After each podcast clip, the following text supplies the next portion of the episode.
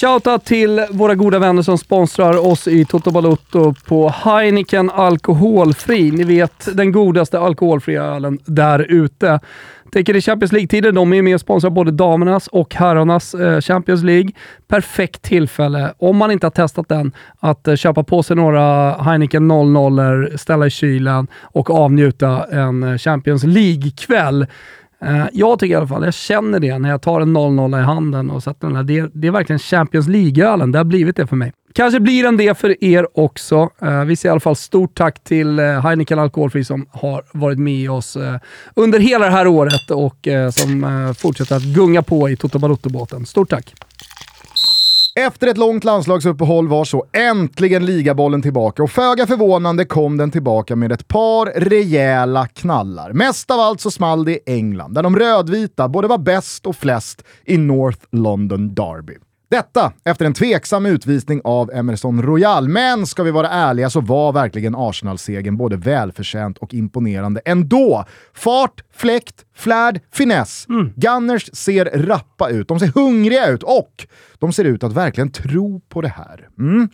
Det kan man inte riktigt säga om Liverpool. Brighton med nye tränaren Roberto De Serbi bakom ratten var på besök på Anfield och efter 3-3 med mersmak för fiskmåsarna så lämnas jag egentligen bara med en fråga kring Klopps röda, grusiga maskineri. Vad fan är det som pågår egentligen? Hur ska ni ha det?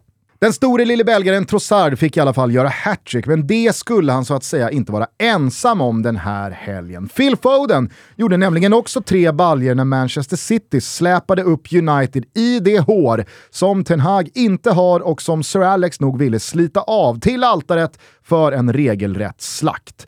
Vid eh, 6-1 var det som att Pep hörde bönerna från de röda, bytte ut en glödhet trio offensiva spelare och slog av på takten. Att siffrorna således putsades till 6-3 är av akademisk betydelse och återigen så fick Citys kollektiva, oerhört glittrande insats stå i skuggan av strålkastarljuset på Erling Haaland. För även norrmannen hittade ju nätet tre gånger. Med två målgivande passningar dessutom, som grädde på moset, så förstår ni som inte såg matchen att det var något i hästväg igår. Till och med för att vara hålet. Nej, jag vet fan inte längre vad man ska säga. Michael Owen var inför gårdagen innehavare av rekordet minst antal Premier League-matcher för att nå tre hattricks. 48 stycken matcher behövde engelsmannen. Kom då ihåg att det alltså var snabbare än Shearer, Henry, Suarez, Agüero, van Nistelrooy, Drogba, Cole, Rooney, Torres, hela jävla bunten. Haaland, han behövde åtta matcher. Åtta! Mm. Fler noterbara resultat från England? Ja. Det skulle väl kanske vara att West Ham slog Wolves med 2-0 och att detta ledde till dojan för Bruno Sage. Vad hette han sa du? Bruno Sage. Sage. Kanske hela Premier League-historiens mest anonyma tränare. Eller vad säger du Thomas? Hade Aldrig du koll? hört. Hade det på känn faktiskt. Vi drar vidare till Italien, för där lyckades Milan återigen trolla fram en seger på resande fot. Denna gång mot Empoli och den här gången på ett av de mer bisarra sätt man skådat. Nedim Bayrami kvitterade nämligen Milans sena ledning i den 92 minuten, men bara åtta sekunder efter avspark lyckades de regerande mästarna återta den. Åtta! Dessförinnan så hade Roma lämnat Milano med lika många poäng som Milan efter att ha besegrat Inter. De blåsvarta var bra i en dryg halvtimme, tog välförtjänt ledningen och såg ut att ha ruskat av sig förlusten mot Udinese. Men icke! Paolo Dybala kvitterade och när Inter sen aldrig fick in ett nytt ledningsmål gick Chris Smaldini upp och skallade in vinsten till världens vackraste Roma. Daje! Juventus och inte minst Max Allegri kunde efter 3-0 mot Bologna dra en lättnadens suck. Atalanta bara vinner och vinner och vinner, nu mot Fio och Sampdoria bara torskar, torskar och torskar. 0-3 hemma mot Monza. Han måste ha sparkats nu på morgonen nu va? Tompa, Gianpaolo, kickad? Eller? Tror det. Han ska alltid sparkas, det är någonting man vet om honom. Han ser så fruktansvärt sparkad ut, ja, Gianpaolo. Ja, ja, men uh, du kommer ihåg Brescia? under ögonen och sådär, grus. Det Brescia. Vi återkommer till det. Ah, ja, vi får väl se om Gianpaolo är kvar på posten när svepet är avslutat. Vi eh, drar vidare mot eh, Rom, för där eh, hänger nämligen Lazio kvar uppe på Champions League-plats efter en enkel seger mot Spezia. Och Napoli toppar efter fjärde raka. Halloween-tröjorna var på, André Frank Zambo Anguissa var på, Quaradona var på. Helvete vad det är på i Napoli.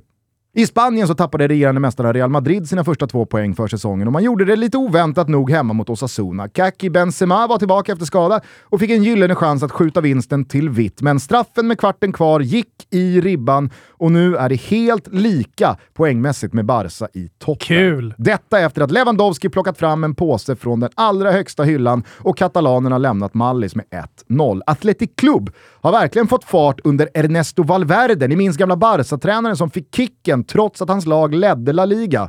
Efter eh, sju spelade matcher har nu baskerna 16 poäng och vet du? Jag har sett nog. Jag sticker ut hakan. Jag säger att Athletic Club tar fjärdeplatsen. Kul! Vamos muchachos! Vamos! Celta slog Betis, ingen Svedberg heller den här gången. Sörlott frälste Real Sociedad borta mot Girona och Atletico Madrid borta slog på ett tungt och jävla solitt sätt Sevilla med 2-0. Kocke firade 554 tävlingsmatcher för Atleti, flest någonsin. Och nu hänger han mot repen igen, den gode Julen Lopetegi. Eller är han kickad nu på morgonen? Har du koll Wilbur? Kollar. Slå en kik. Jag tänkte att vi skulle avsluta svepet med några roliga serieledningar där ute. I eh, Holland till exempel så toppar AZ tabellen efter åtta omgångar.